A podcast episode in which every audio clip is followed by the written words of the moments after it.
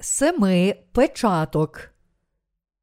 Об'явлення, розділ шостий, вірші перший, сімнадцятий. Тематику кожного розділу об'явлення можна стисло підсумовувати наступним чином. Розділ перший пролог до слова об'явлення. Розділи другий, третій листи до семи церков Азії. Розділ четвертий. Ісус сидить на престолі Бога. Розділ п'ятий. Ісус сидить на престолі як представник Бога Отця. Розділ шостий. Сім призначених Богом Ер. Розділ сьомий. Ті, котрі будуть врятовані протягом Великого горя. Розділ восьмий. Сурми, які проголосять сім кар. Розділ дев'ятий. Кари криниці бездонної. Розділ десятий. Коли настане Вознесіння. Розділ одинадцятий. Що таке два оливкові дерева та два пророки? Розділ 12. Церква Божа, яка витерпить великі страждання. Розділ 13. Поява Антихриста і мучеництво святих. Розділ 14. Воскресіння та Вознесіння святих і їх звеличення Бога на небі. Розділи 15, 16. Початок мук семи чаш. Розділ 17. Суд великої розпусниці, котра сидить над багатьма водами. Розділ 18. Падіння Вавилону. Розділ 19. Царство кероване всемогутнім. Розділ 20. Тисячолітнє царство. Розділ 21. Святе місто з неба. Розділ 22. Нове небо та земля, де тече вода життя. Починаючи з першого розділу, кожен розділ слова об'явлення має тему, і якщо уважно подивитись, всі вони єдині та взаємодоповнюються. Так само, як і в листі до римлян, де розділ перший вступ, розділ другий Боже Слово до євреїв, а розділ третій Слово до поган. Книга об'явлення також має тему для кожного розділу. Я пояснюю об'явлення на основі всього слова, тому що дуже багато людей обговорювали об'явлення з різними гіпотезами. І якщо ви прочитаєте об'явлення через ці припущення, то не уникнете серйозних помилок. Біблія записана через народ Божий, натхненний Святим Духом, тому в ній ніщо не потребує виправлення. На відміну від світських книг, які мають помилки та потребують виправлень, хоч їх автори професійні та добре поінформовані. Але Слово Боже не змінилося взагалі, навіть пройшовши через тисячі років. Незважаючи на свій вік, Боже Слово залишається безпомилковим, бо воно записане через Божих слуг, чиї серця надихнув Святий Дух. Те, що Бог хоче сказати нам, приховане в Біблії, тому багато з нас все ще не знають святого письма. Але ще від днів створення світу Біблія ніколи не змінювалася жодного разу. Проте багато людей мали неправильне розуміння Слова Божого і його плану, тому вони почали тлумачити святе письмо власними судженнями. Бог не відкрив свої секрети всім, тому ті, котрі не поклоняються йому і не вірять відповідно до слова, а тільки намагаються догодити власній жадібності з допомогою Божого імені, ніколи не зможуть побачити правду. Іншими словами, люди, які мають гріх, ніколи не зможуть зрозуміти слово об'явлення, як би не намагалися. Саме через нездатність зрозуміти слово вони роблять ці помилки, і одні вірять в ілюзії про останні дні, вивчають їх і навіть оголошують час другого приходу Ісуса, тоді як інші інтерпретують Біблію так, як їм заманеться, роблячи безліч біблійних помилок. Їх представниками серед відомих теологів є Авраам Купер і Луїс Бергхоф, котрі відстоювали амілеанізм, а також Скофілд, котрий підтримував теорію Вознесіння перед мучеництвом. Але гіпотези, відстоювані цими вченими, це помилкові вчення, засновані на їх власних думках. В першу чергу, доктрина аміленіалізму, проповідувана консерваторами, стверджує, що не буде окремого тисячолітнього царства, і що це царство натомість відбудеться в серцях святих, що зараз живуть на цій землі. Амілеанізм заперечує можливість тисячолітнього царства в майбутньому. Ця гіпотеза інтерпретує тисячолітнє царство як символ, вважаючи період, протягом якого святі очікуватимуть повернення Ісуса Христа періодом тисячолітнього царювання. Але запропонована аміленіалізмом інтерпретація, нібито тисячолітнє царство вже зараз здійснюється в серцях святих без великого горя, дуже помилкова. Ще поширенішою за аміленіалізм у всьому світі є теорія Вознесіння перед мучеництвом, висунута Скофілдом. Але ця теорія Божого промислу сама змінила Божий план. Бог запланував сім ер ще перед створенням Всесвіту і вчасно виконав усе згідно свого плану. Але люди, які не знають плану Божого, показаного в об'явленні розділ 6, придумали цю помилкову теорію Вознесіння перед мучеництвом. Вони переконують, що народжені знову серед поган будуть забрані на небо перед початком Великого горя, і що дехто з народу Ізраїлю буде врятований протягом семирічного періоду нещастя. Ця теорія залишається доктриною, яка привела багато людей у велике замішання. Якби Вознесіння святих сталося перед Великим горем, вважає теорія Вознесіння перед мучеництвом, то не було б ні переслідування святих, ні їх мучеництва, про які написано в об'явленні розділ 13. Тому, віруючи в Ісуса, повинні відкинути цю доктрину Вознесіння перед мучеництвом та готувати свою віру в те, що їхнє Вознесіння настане у середині Великого горя.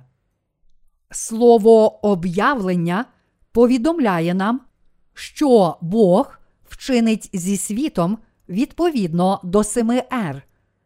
Ми повинні міркувати відповідно до плану семи призначених Богом ер, як каже об'явлення, розділ 6.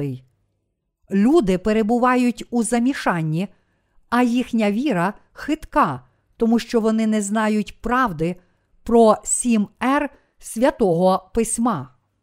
Тому ми повинні повірити в те, що дійсно написано в об'явленні розділ 6. Щоб зробити це, ми повинні повірити в приховане слово семи ер, про які свідчить уся Біблія, а не судити про нього частково, цитуючи окремі частини святого письма. Як Євангеліє води та духа, так і сім Божих ер приховані від людей. Хоча біблійні вчені намагалися зрозуміти слово об'явлення та запропонували багато теорій, зосереджених на їх власних думках, слово об'явлення все ще залишається дуже важким для розуміння. Так само і Євангеліє води та духа дотепер було приховане, але теорії цих вчених про повернення Христа, Вознесіння святих та тисячолітнє царство не принесли жодної користі тим, котрі вірять в Ісуса.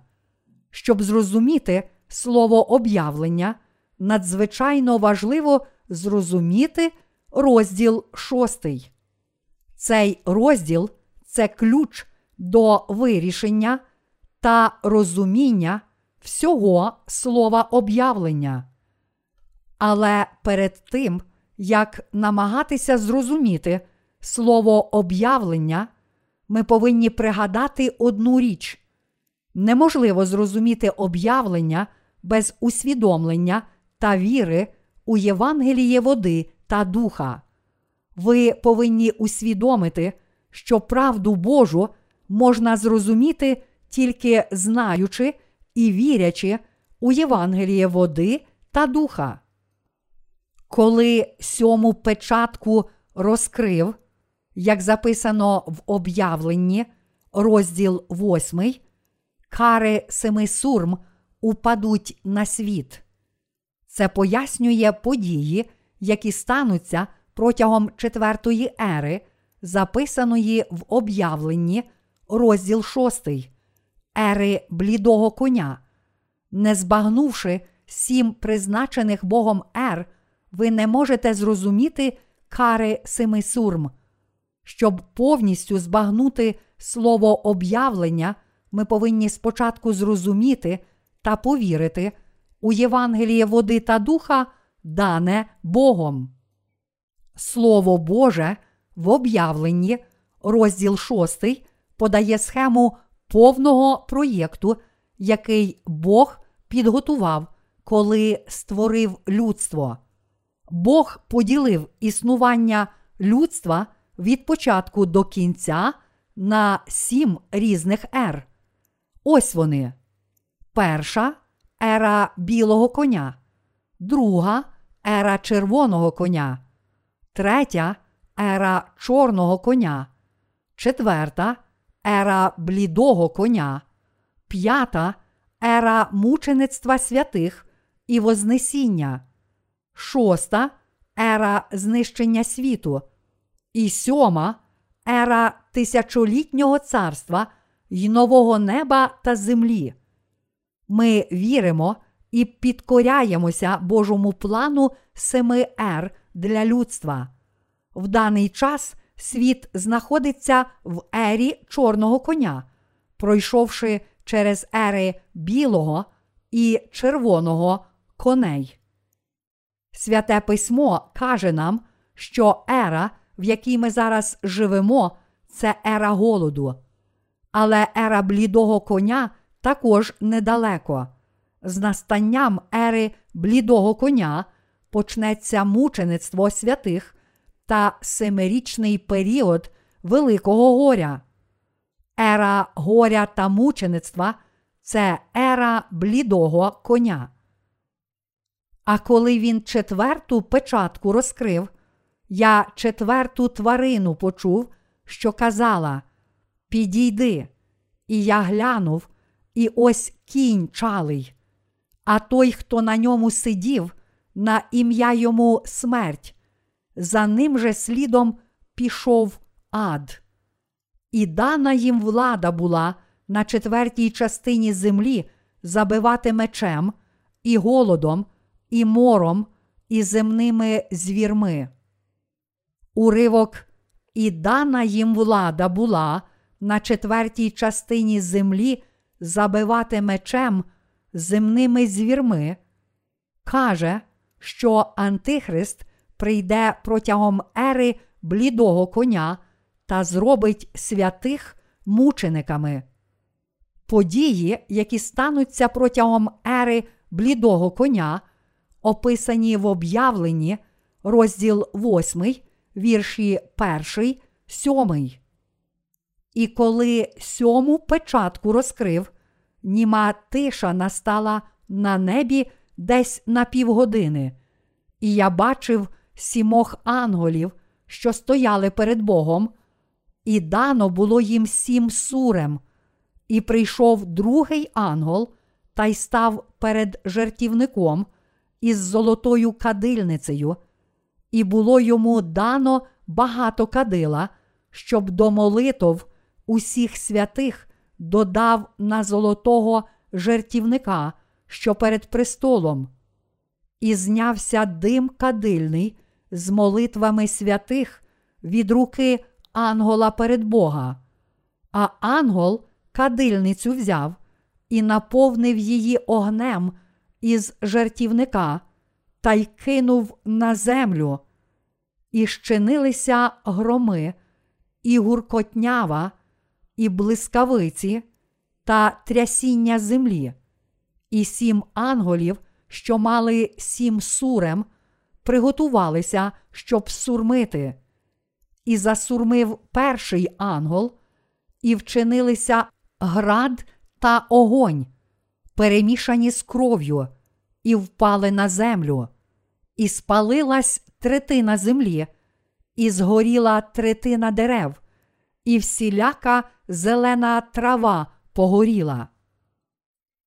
Обговорення кар семи сурм в об'явленні, розділ 8 це детальне повторення правди ери блідого коня, записаної в об'явленні розділі 6. Це слово детально розповідає про появу Антихриста та кари семи сурм і семи чаш, які стануться протягом ери блідого коня. Розділи 4 і 5 з іншого боку кажуть нам, що Ісус Христос, як Бог, царюватиме над світом і всім, що має прийти, і що повний план Отця виконається Ісусом Христом як Богом. Тому з об'явлення розділи 4 і 5 ми дізнаємося, яким владним і всемогутнім Богом є Ісус Христос. Об'явлення, розділ 8 каже нам: І сім анголів, що мали сім сурем, приготувалися, щоб сурмити, і засурмив перший ангел, і вчинилися град та огонь, перемішані з кров'ю, і впали на землю, і спалилась третина землі, і згоріла третина дерев, і всіляка зелена трава погоріла. Коли настане ера блідого коня, третину лісів землі буде спалено, і за цим лихом прийдуть ще більші кари. Кара першої сурми це лихо, яке спалить третину дерев і трав. Коли це лихо ударить світ, решта лісів також будуть спустошені густим димом від величезного вогню, який знищить третину світу, та димом, що закриє сонце. Урожай загине, і на весь світ прийде великий голод. У цю еру голоду за денну зарплатню можна буде купити стільки ківш пшениці або три ковші ячменю. Світ вже зараз стикається з цим винятковим голодом, що наближається. Цей всесвітній голод буде як фізичним, так і духовним. Духовний голод вже існує в сьогоднішньому світі. Сьогоднішні церкви повні тільки номінальних християн, нездатних ділитися зі світом духовним хлібом і жити Євангелієм води та духа. Люди усього світу від Європи до Азії та американського континенту зараз живуть в ері руйнування. Мало людей у сьогоднішньому християнстві дають духовний хліб, щоб наситити голодні душі. Ми окреслюємо еру блідого коня як еру появи Антихриста. Протягом цього періоду природні біди перетворять хліб і воду на дефіцитні продукти, люди заледве зможуть вижити через великий голод.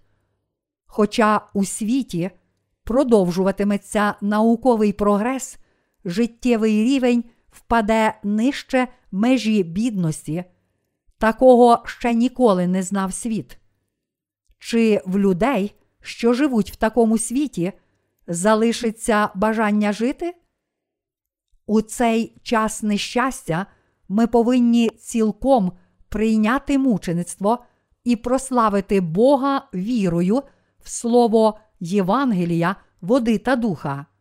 Святі, котрі вірять у Євангеліє води та духа, віддадуть всю славу Богу своїм мучеництвом. Тоді Бог забере на небо тих, котрі були замучені, захищаючи віру, і запросить їх до весільної вечері Агнця. Апостол Павло сказав, що він став служителем Божого царства. Апостоли проповідували Євангеліє води та духа, щоб багато людей могло увійти тисячолітнє царство.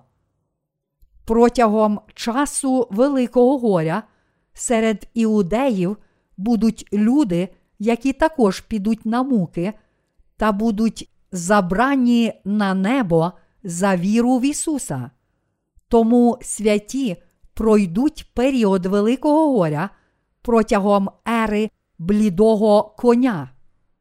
Коли прийде велике горе, кожен в цьому світі шукатиме когось, хто зможе навести порядок в ураженому бідами світі. Вони прагнутимуть когось, хто зможе вирішити проблеми, породжені катастрофічними природними лихами, хто зможе вирішити численні політичні, економічні та релігійні проблеми, з якими вони стикнуться. Саме тоді прийде Антихрист. Недавно японський автор написав серію книг під назвою Історія римлян, які не містили нічого, окрім похвали римських імператорів. Основним аргументом автора було те, що світу скоро буде потрібен лідер, який зможе прийняти всю владу. Багато людей також погодилися з автором.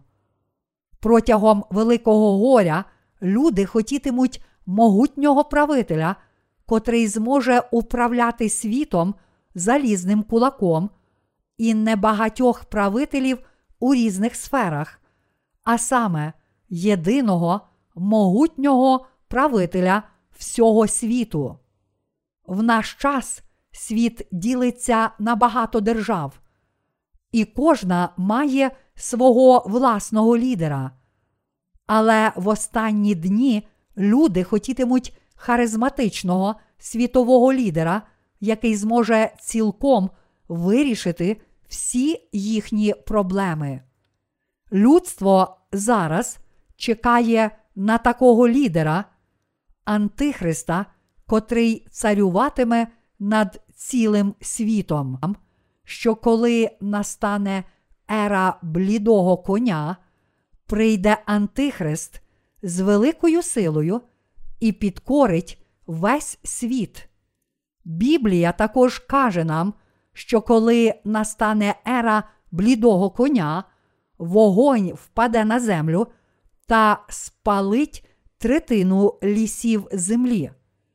Коли прийде ця ера, Антихрист управлятиме світом, і ніхто не зможе щось купити чи продати без його мітки. В цей час святі підуть на муки за небажання отримати мітку і поклонитися ідолу, а потім воскреснуть і будуть забрані на небо. Коли закінчиться ера блідого коня, розпочнеться ера тисячолітнього царства. Господь сказав нам, що руйнування цього світу і велике горе прийдуть як злодій.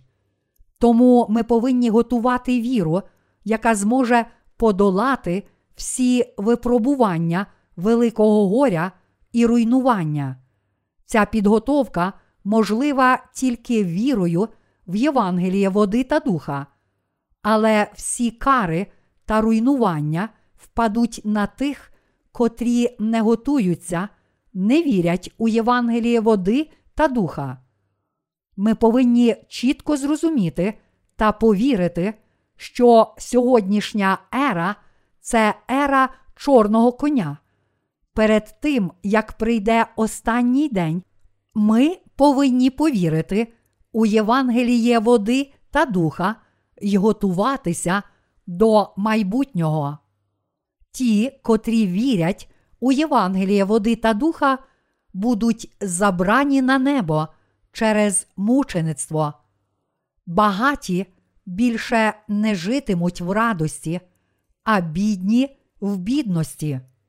Тому ми не повинні бути сумними чи хвилюватися, що трапиться з нами, адже ми віримо, що наближається ера блідого коня, і що всі святі тоді підуть на муки. Час від часу ми бачимо людей навколо нас, котрі спричинюють велике замішання, самостійно аналізуючи час повернення Христа, оголошуючи день і годину другого приходу Господа і вводячи в блуд багатьох інших такими теоріями. Але повернення Христа згідно Біблії не станеться, поки не прозвучать сім сурм.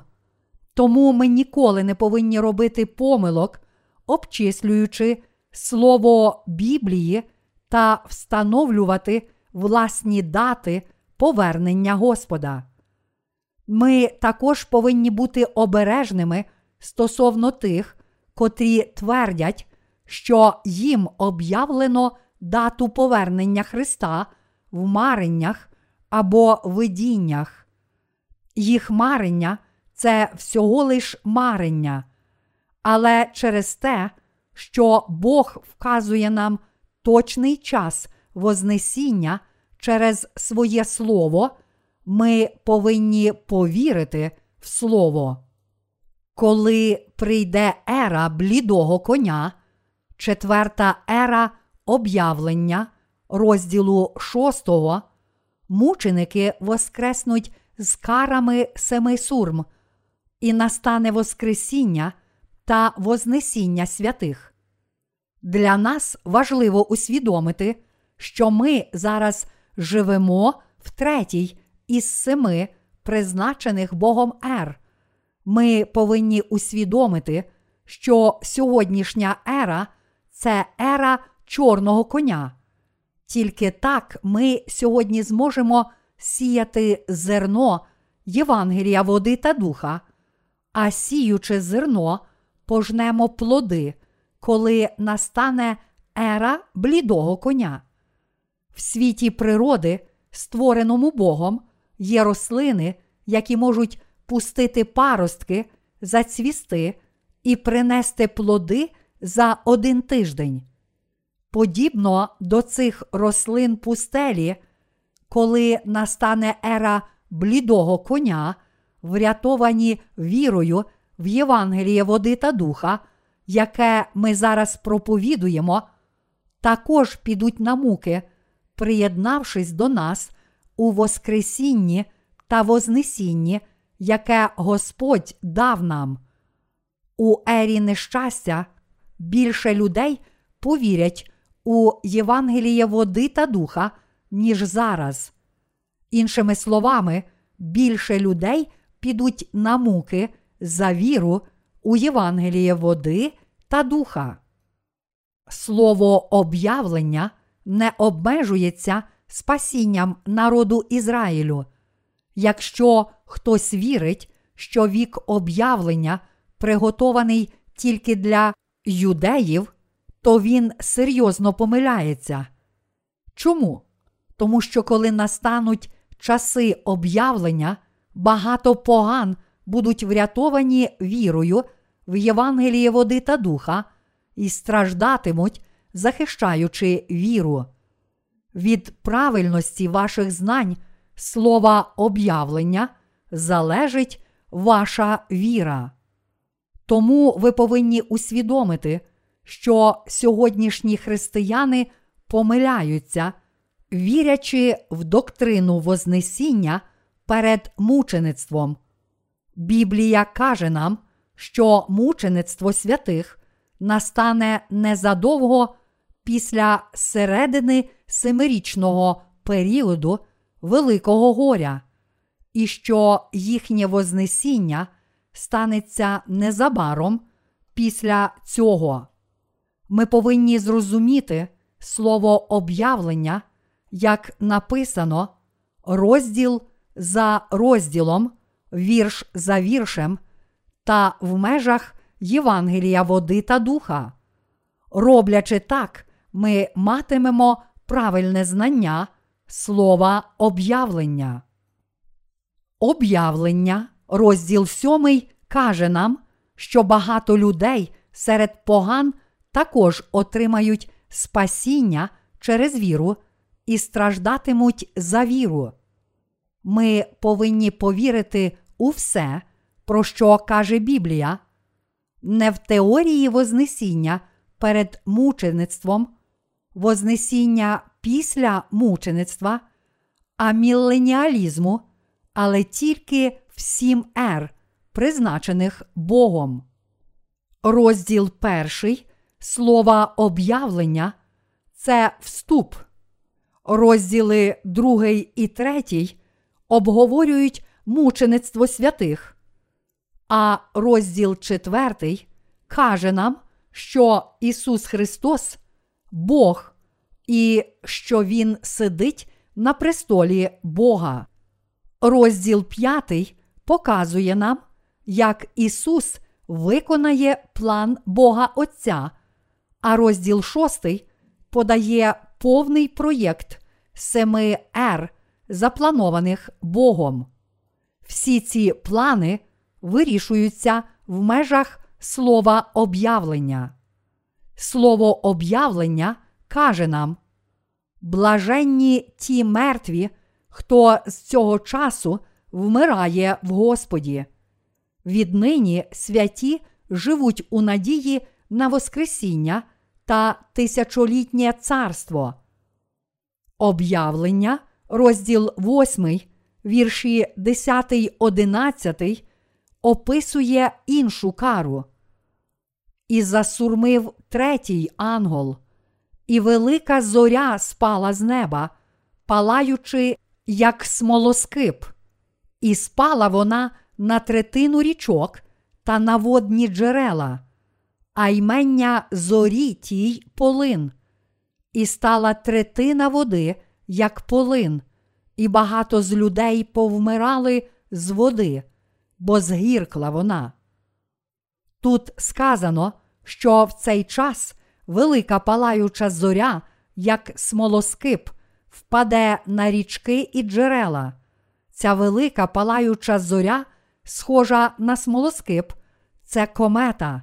Іншими словами, коли зрушиться небо, зірки стикатимуться одна з одною, а їх уламки падатимуть на землю. Об'явлення, розділ 8, вірші 12, 13, продовжує про іншу кару. І засурмив ангел четвертий, і вдарено третину сонця, і третину місяця, і третину зір, щоб затьмилася їхня третина, щоб третина дня не світила, так само ж і ніч. І бачив, і чув я одного орла, що летів серед неба, і кликав гучним голосом: Горе, горе, горе тим, хто живе на землі, від голосів сурмових, позосталих трьох анголів, що мають сурмити. Тут написано, що третина світу затьмиться, тому дні перетворяться на ночі. Коли почнуться кари семи сурм, ми неодмінно переживемо їх. Але святі, які житимуть в той час, підуть на муки і переможуть сатану своєю вірою. Якщо ви чітко знаєте сім р об'явлення розділу шостого, то також матимете чітке знання того, що ви повинні зробити, і яка віра вам потрібна в сьогоднішній ері. Віруючи у Євангеліє води та духа, мають страждати в ері об'явлення, тому вони повинні зустріти цю еру з надією на Боже Царство. Живучи в цьому світі, святі повинні з вірою готуватися до свого мучеництва в останні дні та трудитися для поширення Царства Божого, проповідуючи цю віру. Чи ви знаєте і вірите всім призначених Богом Ер? Чи можете розрізнити, що ми зараз живемо в ері чорного коня? Якщо ви не знаєте і не вірите у Євангеліє води та духа, то не зможете уникнути нещастя, яке зійде на землю. Тому ви повинні готуватися саме зараз. Щоб мати віру, яка може подолати горе, ви повинні в першу чергу спокутувати всі свої гріхи з допомогою віри у Євангеліє, води та духа й готуватись, щоб увійти та жити в тисячолітньому царстві, одержавши Святого Духа у подарунок. Готуйтеся сьогодні. Якщо ви маєте намір зволікати та повірити у Євангеліє води та духа, тоді, коли прийдуть кари семи сурм, то терпітимете велике горе. Я надіюся та молюсь, щоб ви сьогодні повірили у Євангеліє води та духа, народилися знову і готували своє майбутнє народу Божого. Сім призначених Богом Р. Перша білий кінь. Ера початку і поширення Євангелія води та духа. Друга червоний кінь. Руйнування миру з приходом ери сатани. Третя чорний кінь. Ера фізичного і духовного голоду. Теперішня ера. Четверта.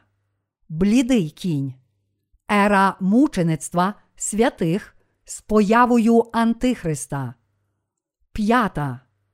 Ера Воскресіння святих, Вознесіння та весільної вечері Агнця. Шоста. Ера руйнування першого світу. Сьома ера тисячолітнього царства й нового неба та землі, у яких пануватиме Господь і Його святі. Ось сім призначених Богом ер. Ті, котрі чітко знають ці ери і вірять у Євангеліє води та духа, приготували свою віру до останніх днів. Я сподіваюся та молюся, щоб ви також змогли розрізнити ці правдиві ери, призначені Богом.